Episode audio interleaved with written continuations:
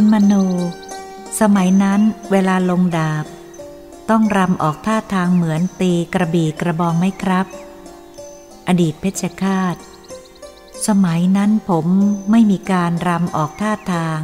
ไม่มีกระบี่ไม่มีกลอง ข้าพเจ้า เห็นจะเป็นเพราะหมดสมัยร่ายรำเพื่อเรียกร้องให้คนดูแล้ว ระยะหลังนี่เปลี่ยนแปลงไม่ได้ให้ดูตรงกันข้ามกับสมัยโบราณ อดีตเพชฌฆาต อย่างไรไม่ทราบ เวลานั้นพระศรีมหิทธิศักดิ์ท่านเป็นผู้ควบคุมการประหารทุกครั้ง ท่านไม่ชอบให้รำดาบ ใครรำไม่ได้ท่านห้าม คุณมโน และชาวบ้านผู้คนแตกตื่นมาดูกันหรือเปล่าครับ ถ้าไม่มีแล้วก็ไม่รู้ว่าจะรำให้ใครดู อดีตเพชฌฆาต ไม่มีคนมาดู เห็นจะเป็นเพราะไม่ต้องการให้ดู ข้าพเจ้า ผมคิดว่าการนำนักโทษไปประหารนั้น ที่ไม่ได้ประกาศล่วงหน้าเหมือนแบบเก่า ซึ่งจะประกาศสามวันแล้ว จึงลงมือประหาร เพราะต้องการให้คนมาดูกัน เพื่อประจานไม่ให้คนเอาเยี่ยงอย่าง แต่ต่อมาเห็นว่าเป็นเรื่องอุจาร์ปาเถื่อน การประหารจึงเปลี่ยนเวลาเป็นเวลาเช้ามืด เพราะไม่ต้องการให้ชาวเมืองได้รู้ได้เห็น ทั้งทางการก็ไม่ได้บอกล่วงหน้า ตอนเช้ามืดนั้น ส่วนมากชาวบ้านยังไม่ทันตื่นนอน พอจะรู้ว่ามีการประหารนักโทษก็เป็นศพฝังไปเสียแล้ว ที่ผมเข้าใจอย่างนี้ถูกต้องไหมครับ อดีตเพชฌฆาตก็เห็นจะเป็นอย่างนั้น คุณประวัติ เมื่อมีการประหารนักโทษ เขาบอกให้รู้ล่วงหน้านานเท่าไร อดีตเพชฌฆาต เมื่อจะมีการประหารนักโทษ เช่น ในตอนเช้ามืดวันพรุ่งนี้ ทางการเขาจะบอกให้รู้ตัวตอนบ่าย เพราะเพชฌฆาตมีหลายคน ไม่รู้ว่าเขาจะเจาะจงคนไหน เมื่อรู้แล้วก็เตรียมตัว เมื่อถึงเวลาออกเดินทางไปแต่ดึก คุณประวัติ การเตรียมของที่จะนำไป มีดาบและอะไรบ้างครับ เช่น เครื่องสังเวย อดีตเพชฌฆาต เครื่องสังเวยมีหัวหมูบายสี เป็ดไก่ต้ม ขนมต้มแดงต้มขาว เหล้าเป็นต้น ซึ่งของเหล่านั้นทางราชการเขาจัดทำไว้แล้ว ข้าพเจ้า เมื่อตั้งเครื่องสังเวยและชุมนุมเทวดา และบอกกล่าวประกาศถึงการประหารคราวนี้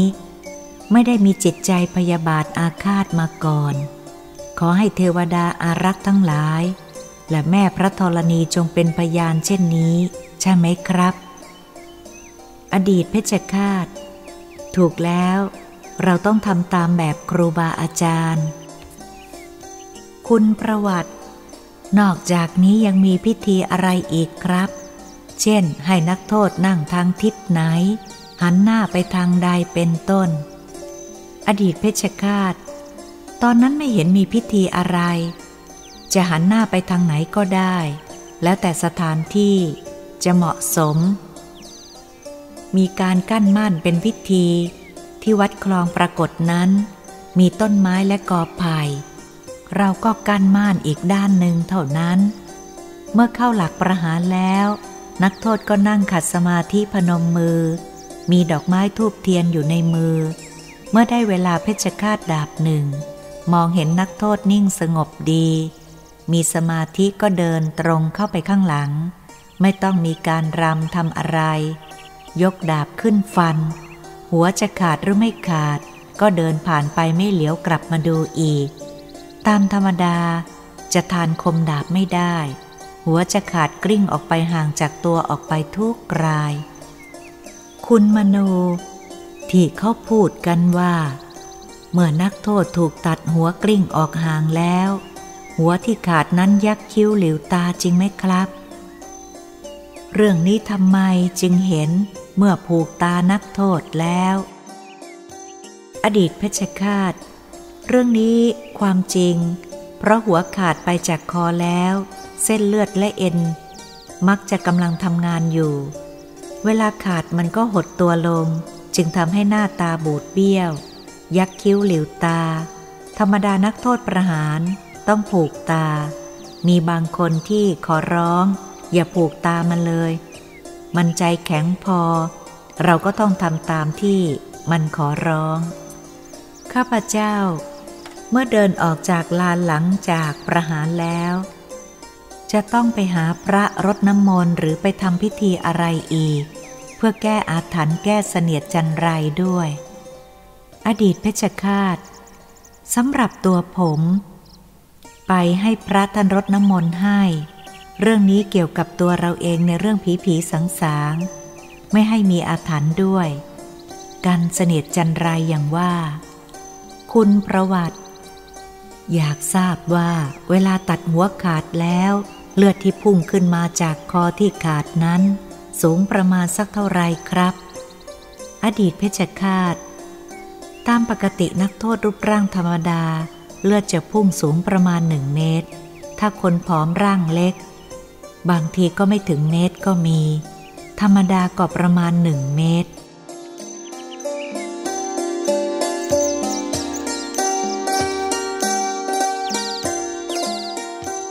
ข้าพเจ้า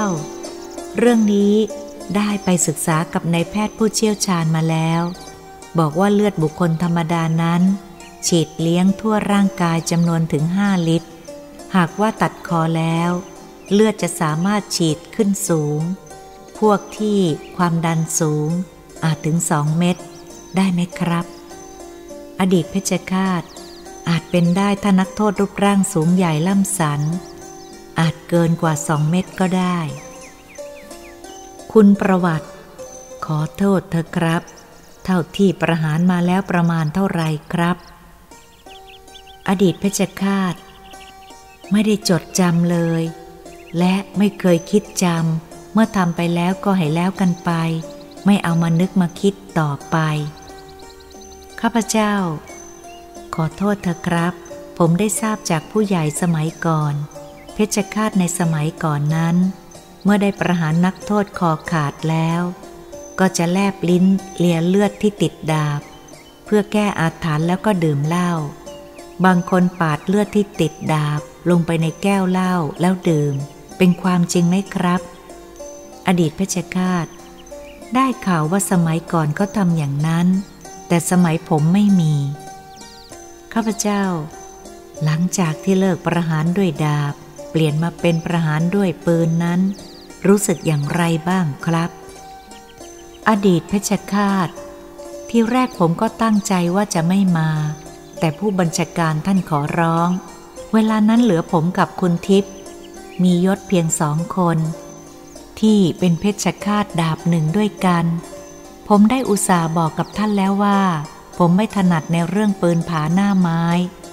ก็ตั้งใจจะเลิกเพราะไหนๆก็จะเลิกแล้ว แต่ท่านก็ไม่ยอม ท่านให้ผมกับคุณทิพย์มียศ มาหัดยิงปืน และต้องทำหน้าที่นี้ต่อไป นายแพทย์สุจริต เมื่อคราวปราบกระบฏนั้น คุณลุงได้เคยประหารผู้ต้องหาเป็นขบฏด้วยหรือเปล่าครับ อดีตเพชฌฆาต คราวกบฏ บวรเดช ผมก็เคยประหาร คุณประวัติ เคยประหาร นอ เนนหรือเปล่าครับ อดีตเพชฌฆาตจะประหารหรือเปล่าผมจำไม่ได้ เพราะมีการประหารมากด้วยกัน แต่ก็ไม่อยากจะจำคุณประวัติ เมื่อครั้งก่อนประหารด้วยดาบ ได้รางวัลค่าหัวคนละหนึ่งช่าง และเปลี่ยนมาเป็นการประหารด้วยปืนแล้ว รางวัลค่าหัวเท่าไหร่ครับ อดีตเพชฌฆาต เมื่อเปลี่ยนประหารด้วยปืน เมื่อแรกๆก็ช่างหนึ่งเหมือนกัน มาภายหลังเปลี่ยนใหม่เป็นเจ็ดร้อยบาท ผมกับคุณทิพย์มียศเห็นว่า เงินมันแยะเลยแจกกันใหญ่เมื่อเกิดเรื่องเพราะผมคราวนั้น ท่านขุนทันทการบัญชาเสนอขึ้นไป ให้เฉลี่ยแบ่งเงินที่ได้ออกไปให้ ผู้ที่มาช่วยงานคราวนี้ด้วย วันนั้นข้าพเจ้าได้รับความรู้เพิ่มเติมเป็นที่พอใจจากท่านผู้สูงอายุ อดีตเพชฌฆาตดาบหนึ่งเหรียญเพิ่มกำลังเมือง ท่านอดีตเพชฌฆาต ทั้งดาบทั้งปืน ผู้มีอารมณ์เย็น ได้อธิบายในสิ่งที่เราไม่เคยรู้มากมายมิได้แสดงท่าทางว่าเบื่อหน่าย ในการที่พวกเรารุมซักถามตลอดเวลา วันนั้นการสัมภาษณ์จบลงจวนเที่ยง ด้วยบรรยากาศสดชื่นแจ่มใสคณะของเราขอขอบคุณท่านอดีตเพชรคาตที่ได้ให้สัมภาษณ์เป็นกันเองด้วยอารมณ์ดี บางครั้งก็แทรกความขำขันลงไป นับว่าท่านสละเวลาให้ความรู้อันสูงค่า ที่จะเป็นประโยชน์แก่อนุชนรุ่นหลังต่อไป วันนั้นหลังจากที่ได้ไปกินอาหารเที่ยงแล้ว วกเราได้กล่าวขอบคุณท่านผู้บัญชาการ ที่ได้กรุณาช่วยจัดการเป็นธุระติดต่อกับอดีตเพชฌฆาต และอำนวยความสะดวกให้ทุกอย่าง พวกเราไม่สามารถจะลืมได้ ข้าพเจ้าได้นำคำสัมภาษณ์มาเรียบเรียงเขียนขึ้นในคืนนั้น เวลานั้นทำให้เกิดความรู้สึกว่า หากจะมีเรื่องประหารชีวิตด้วยดาบทางภาคต่างๆด้วย คงจะเป็นประโยชน์ไม่น้อย แต่มองไม่เห็นว่าจะเป็นไปได้อย่างที่คิด แม้แต่กรุงเทพก็ยังหาผู้ที่รู้เรื่องเก่าๆได้ยาก ก็ได้แต่เพียงนึกไปตามเรื่อง แต่จะด้วยเหตุบังเอิญหรือด้วยจิตสำนึกคิด หลังจากนั้นอีกสองสามวัน ได้รับจดหมายจากคุณสิงห์กลางวิสัย อดีตอธิบดีกรมทะเบียนการค้า กระทรวงพาณิชย์ ส่งทางไปรษณีย์เมื่อเปิดออกอ่านดูรู้สึกดีใจ เพราะเป็นข้อความบันทึกถึงอดีตความจำเมื่อครั้งห้าสิบกว่าปี ที่มีการประหารชีวิตด้วยการใช้ดาบทางภาคอีสาน มาให้ ซึ่งไม่มีวี่แววเรื่องนี้มาก่อน ทั้งยังมีข้อความของคุณสิงกลางวิสัย รับว่าอยากจะร่วมทางไปเรือนจำกลางบางขวางด้วย บอกว่า ผมเสียใจเหลือเกินที่ไม่ได้ร่วมเดินทางเข้าไปด้วย เพราะมีผู้ที่เขานับถือในตัวผม มาเชิญให้ไปเป็นประธานเปิดบริษัทให้เขา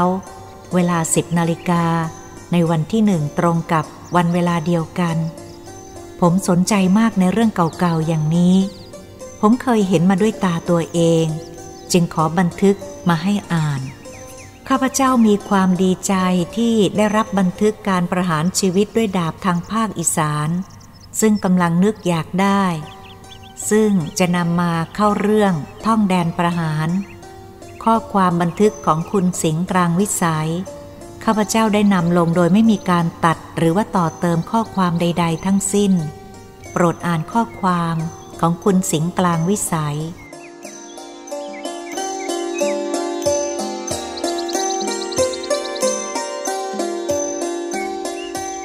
นับจากปีพุทธศักราช 2516 นี้ย้อนหลังไป 50 ปีเศษ ซึ่งขณะนั้น ผมอยู่ที่จังหวัดร้อยเอ็ด มีอายุ 13 ขวบ ได้มีการจัดการประหารชีวิตนักโทษชายสองคน ด้วยดาบพร้อมกัน ในวันเวลาและสถานที่แห่งเดียวกัน ผมยังจำเหตุการณ์ในวันประหารชีวิตนั้นได้ ตามที่ได้เห็นด้วยตนเอง และจำความผู้ที่มีหน้าที่เกี่ยวข้องใกล้ชิดกับการประหารชีวิตได้อยู่ พอลำดับเล่าให้ฟังได้ดังนี้ การประหารชีวิตในครั้งนั้น เขาว่าเป็นครั้งแรก เพราะก่อนนั้นเมื่อมีนักโทษที่จะต้องทำการประหารชีวิต จังหวัดจะส่งตัวไปตัดศีรษะที่กรุงเทพ และการที่จังหวัดได้จัดการให้มีประหารชีวิตนักโทษสองคน คราวนั้น ก็เพราะต้องการจะปรามประชาชนให้เกิดความเกรงกลัว ไม่กล้ากระทำผิด เพราะจะต้องลงโทษตามตัวอย่าง ที่ทำให้เห็น จึงทำให้มีประชาชนทั้งชายหญิงพากันไปดูเป็นจำนวนมาก เช่นดูที่หน้าประตูเรือนจำที่ศาลซึ่งพานักโทษไปฟังคำพิพากษา ติดตามดูตลอดเวลา และที่ป่าช้าลำดวน ซึ่งเป็นสถานที่จัดงานไว้ เป็นที่ประหารเป็นต้น ป่าช้านี้อยู่ชานเมืองไปทางทิศตะวันออกเฉียงเหนือราวสามิบเส้น ในวันประหาร คุณพ่อซึ่งเป็นนายแพทย์ประจำจังหวัด ได้เข้าไปในเรือนจำแต่เช้าเพื่อตรวจร่างกายของนักโทษ เวลาประหารสองชั่วโมง นักโทษทั้งสองก็ถูกนำตัวออกมาทางประตูใหญ่ ผมได้ไปยืนคอยดูอยู่ที่นั่นก่อนแล้ว เห็นนักโทษถูกจองจำโซ่ตรวนขนาดใหญ่ และเขาจัดให้ขึ้นนั่งรัแทะ คือเกวียนขนาดเล็กไม่มีประทุน ถูกพาไปศาลซึ่งอยู่ห่างไปราว 400 เมตร เพื่อให้นักโทษฟังคำพิพากษาของศาล โดยมีตำรวจถือปืน กำนันผู้ใหญ่บ้านถือดาบคุมขนาบไปด้วย เมื่อขบวนคุมนักโทษไปทางศาลผมก็รีบตรงไปยังป่าช้าลำดวน เพื่อดูที่ทางที่เขาจัดไว้ก่อน และยึดที่ดูให้ถนัดถนัด เมื่อไปถึงก็ปรากฏว่ามีประชาชนจำนวนมากมาย ได้ไปคอยดูอยู่ก่อนแล้ว แต่ก็ยังไม่ถึงกับเบียดกัน ผมได้เดินดูโน่นดูนี่เห็นเขาจัดสถานที่ดังนี้ ทางด้านหน้าแรก ไปถึงเป็นที่พักสำหรับประกอบพิธีกรรมทางศาสนา ด้านหลังทางขวามือเลยเข้าไปกั้นรั้วทึบ ทางด้านข้างสองด้าน รั้วนี้ทำด้วยกิ่งไม้สด ความสูงนั้นราวหนึ่งเมตรเศษ เพราะตอนที่ผมอยู่ข้างนอกเห็นศีรษะคนที่เดินอยู่ เมื่อเข้าไปอยู่ข้างใน มีเพลิงขนาดย่อมอยู่ตรงกลาง ทางด้านหน้าทำเป็นฉากด้วยกิ่งไม้สดอย่างเดียวกับรั้วด้านข้าง แต่มีทางออกข้างละสองทาง ขนาดสูงกว่ารั้วนิดหน่อย ระหว่างกลางทางออกมีสารเพียงตาตั้งเครื่องเสวย เพลิงข้างในนั้น มีคนเขาบอกว่าเป็นที่พักเตรียมตัวของเพชฌฆาต เมื่อดูข้างในรั้วแล้ว ผมก็ได้เดินออกทางด้านหน้า ซึ่งเป็นลานเดินที่เขาถางปรับไว้อย่างเรียบร้อย โล่งมองเห็นได้จากข้างนอกทุกทิศ มีเชือกขึงกั้นบริเวณไว้ ผมจึงเบียดเข้าไปยืนติดเชือกตรงกลางด้านหน้า สักครู่ใหญ่ ๆ ขบวนควบคุมก็นำนักโทษมาถึง คนดูต่างเฮโลไปดูนักโทษ ซึ่งจะเข้าพิธีกรรมทางศาสนาด้านหน้า เป็นโอกาสให้ผมคล่องตัว เลือกที่ดูได้ถนัด และในโอกาสเดียวกัน ผมก็ตรวจดูว่าเขาได้ทำอะไรไว้ภายในบริเวณลานดินนั้นบ้าง ได้เห็นหลักประหารสองหลัก หลุมสี่เหลี่ยมผืนผ้าสองหลุม ฉากกิ่งไม้สดเตี้ยๆสองแผง กลางบางไว้ระหว่างหลุมกับหลักประหาร เมื่อดูให้ละเอียดแล้ว ลักษณะอย่างนี้คือ หลักประหารปักห่างกันราวหกเมตร อยู่ในระดับเดียวกันสูงพ้นดินประมาณหนึ่งศอกที่หน้าหลักพูนดินขึ้นสูงราว 3-4 นิ้ว ขนาดกว้างยาวพอเหมาะสำหรับนักโทษคนหนึ่ง นั่งขัดสมาธิอยู่บนพื้นดิน ที่พูนขึ้นนั้น ซึ่งปูใบตองสด หลุมสองหลุมนั้นขุดล้ำไปข้างหน้าหลักประหารเล็กน้อย ห่างจากหลักราวสามเมตร ความลึกของหลุมที่แรกไม่ทราบ ตอนหลังประหารแล้วเข้าไปดูลึกเมตรเศษ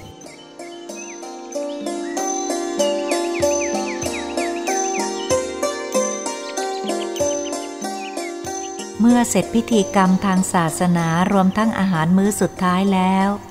พระธรรมรงค์ก็นำหน้าพานักโทษเข้าสู่บริเวณประหาร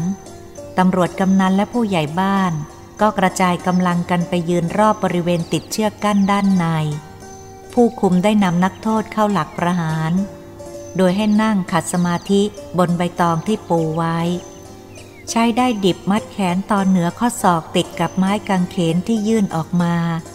เสร็จแล้ว พระธรรมรงค์ก็ออกไปยืนตรงหน้านักโทษทั้งสอง อ่านคำสั่งประหารชีวิตให้ฟัง จบแล้วก็เดินไปทางด้านหลัง ให้สัญญาณไปทางด้านหลังเพียงครู่เดียว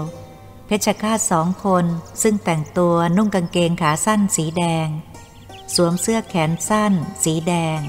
โพกศีรษะด้วยผ้าสีแดง เดินออกมาและตรงไปยังนักโทษแต่ละคนที่ตนจะลงดาบ ไปนั่งลงข้างหน้านักโทษยกมือขึ้นพนม ซึ่งได้ทราบทีหลังว่า เป็นการขอขมาลาโทษ อย่าถือโกรธจองเวรกัน เพราะเขาทำตามหน้าที่ เสร็จแล้วก็เดินกลับไปทางเดิม พัทธรรมลงจึงเดินเข้าไปหานักโทษทั้งสอง ทีละคน เห็นพูดกับนักโทษและชี้มือลงไปตรงหน้าขา นักโทษ แล้วเอาสิ่งหนึ่งอุดหูทั้งสองข้าง เอาสำรีแดงๆ ป้ายลงที่คอนักโทษด้านหลัง ทราบภายหลังว่าพระธรรมรงค์ ไปบอกให้นักโทษ นั่งก้มหน้าไว้อย่างเงยขึ้น ของที่อุดหูเป็นดินเหนียว สีแดงนั้นเป็นปูน เมื่อเสร็จธุระนั้นแล้ว พระธรรมรงค์ได้กลับมายังที่เดิม มองดูนักโทษครู่หนึ่งจึงให้สัญญาณ ไปทางด้านหลัง เพชฌฆาตซึ่งคอยทีอยู่แล้วก็ออกมา คนนำหน้าคือดาบหนึ่ง ถือดาบเล่มเดียว คนตามหลังเป็นดาบสอง แต่งตัวสีแดงแบบเดียวกัน มือหนึ่งถือดาบ มือหนึ่งถือขวาน ตอนนี้ผมขอเล่าถึงเพชฌฆาตเส้นหน่อย คือทางกรุงเทพส่งเพชฌฆาตดาบหนึ่งไปให้เพียงคนเดียว อีกคนหนึ่งทางจังหวัดจัดหาเอาเอง จังหวัดจึงเรียกรับสมัคร และทำการคัดเลือก ได้สิบเอกทหาร เป็นคนผิวค่อนข้างขาว ร่างกายกำยำ ท่าทางปราดเปรียว พูดเสียงดังหน้าตาเบิกบาน ผิดกับเพชฌฆาตที่ไปจากกรุงเทพ ซึ่งผิวเนื้อสองสี ร่างเกรง พูดค่อย ท่าทางหน้าตาเฉยเฉยทางอำเภอได้รับมอบหมายให้ทำหน้าที่ดูแลในการฝึก ซึ่งใช้สนามหน้าที่ว่าการอำเภอนั่นเองเป็นสถานที่ฝึก โดยให้เพชรฆาตจากกรุงเทพเป็นคนฝึกให้ ผมได้ไปดูการฝึกแบบทุกวันที่มีการฝึก เพราะบ้านพักอยู่ห่างจากอำเภอเพียงแค่ถนนขั้น และสนามที่ฝึกห่างไปราว 20 เมตรเท่านั้น เขาใช้ต้นกล้วยขนาดไม่โตนักให้ฟัน โดยตัดขนาดยาว ท่าแขน เป็นท่อนๆ เสียบไว้กับหลัก ไม้แหลมๆ ที่ฝังไว้ใต้ดิน เอาปูนสีแดงป้ายไว้ตรงที่สมมุติว่าเป็นคอ ให้นักโทษ ให้สิบเอกทหารนั้นฟัน ปรากฏว่าเขาฟันแม่นยำ และต้นกล้วยขาดทุกครั้ง ผมได้สังเกตดูดาบ เป็นดาบขนาดที่ไม่ยาวเหมือนที่เราเห็นทั่วๆไป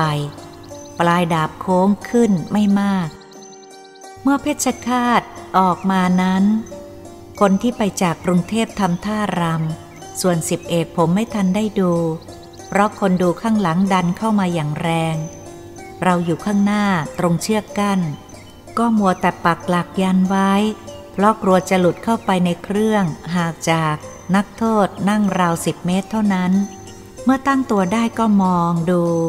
ก็เห็นสิบเอกฟันคอนักโทษขาดกระเด็นกลิ้งไปเสียแล้ว ถามคนที่ไม่ถูกดันได้ความว่า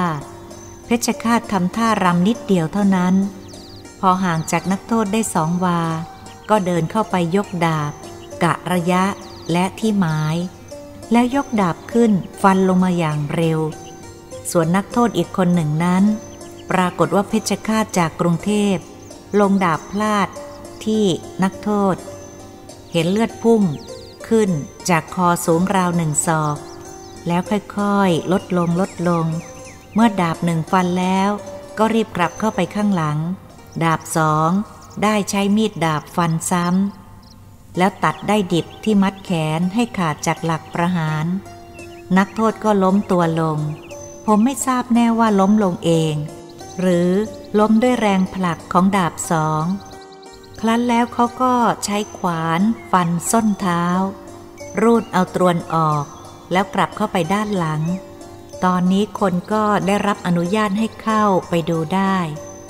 คนที่ใจกล้าพากันเข้าไป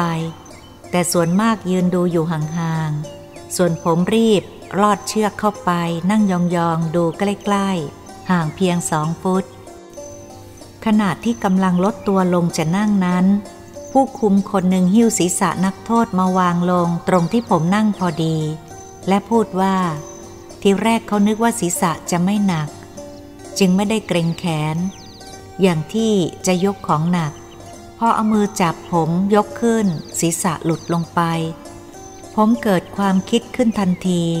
จะลองดูถึงกับยื่นมือออกไป จะจับผม แต่กลับได้สติว่า เป็นศีรษะของคนตายโหง ก็เลยหดมือกลับ ขณะนั้นศีรษะคว่ำหน้าอยู่ ผมจึงขอให้เขาหงายหน้าขึ้นดู เห็นปากและตายังคลุกคลิกอยู่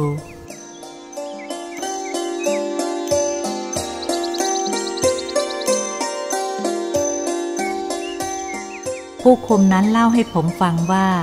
ศีรษะนี้กระเด็นกลิ้งไปเกือบถึงเชือกกั้นด้านหน้า ขกปาทานซึ่งมีอาชีพฆ่าวัวขายคนหนึ่งในหมู่ของเขา เป็นลมล้มพับลง ผมมัวดูศีรษะอยู่ครู่หนึ่ง พอเหลือไปดูศพ ก็เห็นแขนทั้งสองของนักโทษได้ยกขึ้นมาทางเหนือศีรษะ คนที่ยืนดูอยู่ด้วยบอกว่าแขนมันยังยกขึ้นมาเอง ซึ่งเป็นเรื่องน่าประหลาด คนดูไม่น้อยที่ขึ้นต้นไม้ดูเพื่อให้เห็นถนัด ตอนที่เพชฌฆาตลงดาบนั้น ได้พลัดตกลงมาหลายคน และมีเรื่องเกี่ยวกับแขกปาทานเกิดขึ้น คือในบ่ายสามโมงวันเดียวกันนั่นเอง ไฟได้เกิดไหม้บ้านหมดไปสามหลัง บ้านแขกปลูกรวมกันอยู่ในหมู่เดียวกัน ด้านหน้าติดถนนใหญ่ ด้านหลังติดสระน้ำชื่อสระทอง เป็นบ้านไม้หลังคามุงแฝก ฝากั้นเสือลำแพน จึงเป็นเชื้อเพลิงอย่างดี ตอนไฟไหม้นั้นเผอิญผมได้ไปที่บ้านผู้คุมหินกอง พอได้ข่าวไฟไหม้ก็รีบวิ่งไปดู ที่ริมสะฝั่งตรงกันข้าม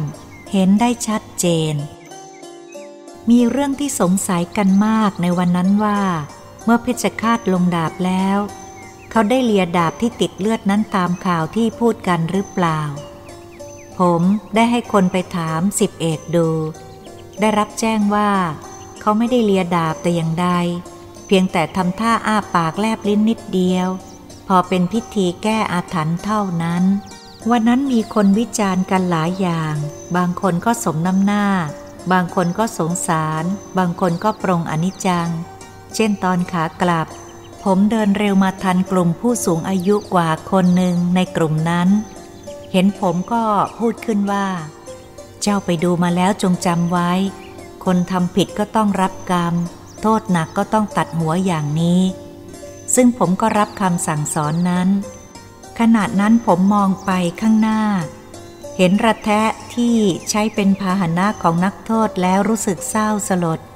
เพราะมีคนนั่งไปหยกหยกแต่ขากลับไม่มีถูกตัดหัวไปเสียแล้ว และเมื่อพูดถึงกรรมตามที่ผู้สูงอายุสั่งสอนนั้น